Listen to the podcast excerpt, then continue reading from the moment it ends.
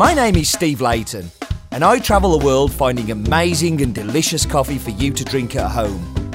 Some make coffee difficult to understand and complicated, but here it's my job to make it easy and fun and tell you what's in my mug. Hello, and welcome to this week's In My Mug, episode 436, I believe. Jolly good to see you. Don't know where the weird voice came from. Sorry. Uh, no, welcome. Good to see you again. Um, and uh, excited about this week's coffee. Excited because I love Brazils. I'm sorry.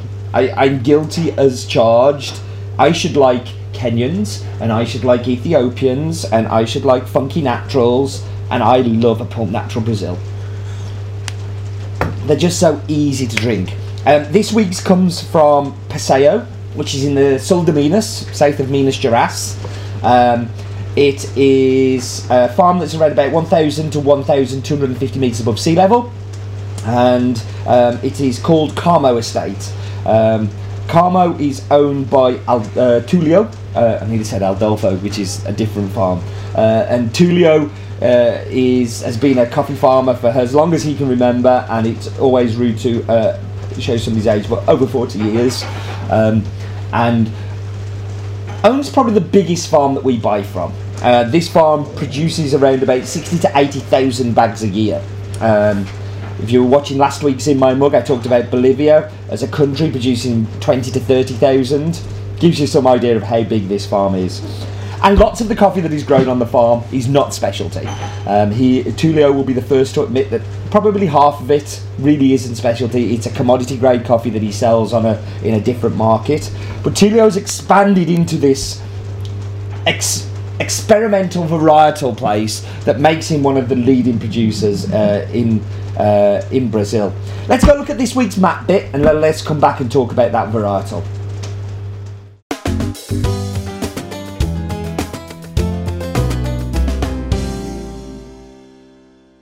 Welcome to this week's map bit. Map bit I'm really excited to share with you.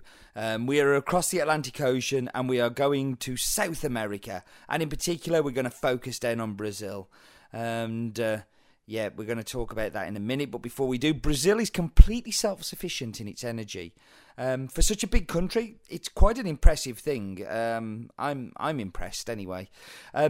Yeah, we're going down to the state of Minas Gerais and the state of Sao Paulo, uh, but this is Minas Gerais and Fazenda Passeio.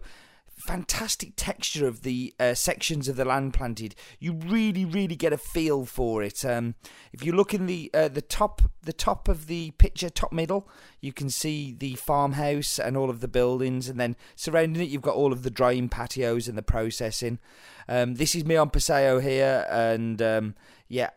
I don't think we'll ever see that hair again, will we? And uh, yeah, here I am. Uh, when I visited with the red hair, um, everybody was telling me that they thought there was something wrong with me mentally because I'd done it. Um, but yes, I, I, I, like it. Adolfo is uh, is a wonderful, wonderful man, even if he thinks I'm a bit strange.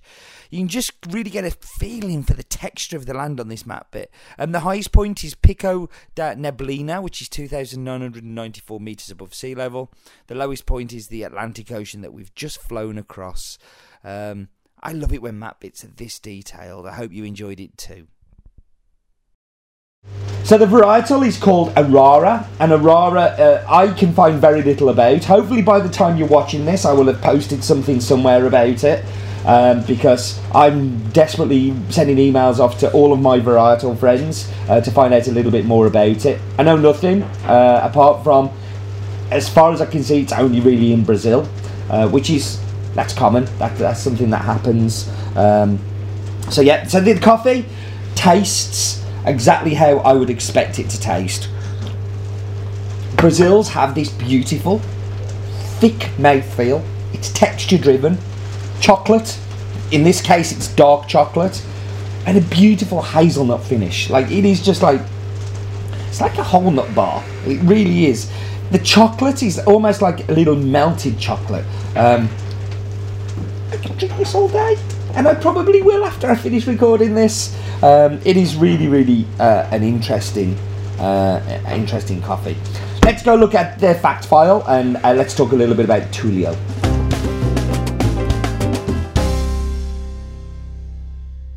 Hello and welcome to this week's fact file. And as always, figures may change as we've got them wrong. Uh, but this week we're focusing on the country of Brazil. Of course, the biggest coffee producer in the world. Um, 8.5 million square kilometres of land in Brazil. Um, it's a big place. It's as big as most continents. It's, the, of course, the biggest coffee producer by 33%. Um, produces 49 to 51 million bags per year, um, which, trust me, is a lot. Common varietals where you have Bourbon, Typica, Caturra, Catuai, and there's a lot of different uh, varietals going on. Uh, coffee grown fairly low, kind of 610 to 1200, 1300 meters above sea level. Um, we work with 10 farms in Brazil, um, something that uh, is unusual for a specialty roaster, but we love Brazil. So Fazenda Passeio, owned by Adolfo. Um, the variety is Arara, altitude 1100 to 1200 meters in the region of Minas Gerais, near to the town of Alfenas. That is the fact file. So Tulio, um, I think he's fairly unique in the coffee world. He wants to give away parts of his farm. Um, people who work for him are quite often encouraged to take on pieces of land, build houses on his land, um, and be more involved in farming for themselves. And then they'll sell the coffee to Tulio, who will then process it and then sell it to, to other people um, and into other places. It's remarkable what he's doing there. The social projects that he has on the farm. You know, he, he, he has he's investing in schooling, he's investing in healthcare. He's really doing all of the right things that you want a producer to do. Um, you know, he has a lot of land. It doesn't matter if he gives a little bit to one producer who then comes and processes with him. It mean, makes it more manageable and means that he can get you know different coffees and more amazing cups. Um, it really is uh, a, a stunning place. Right, let's go to Roland's daft fact of the week. In fact, let's type him up. Roland.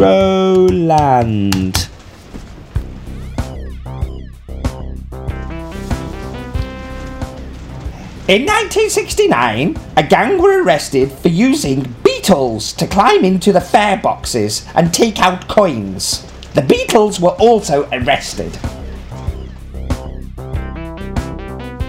Where does he find these facts from?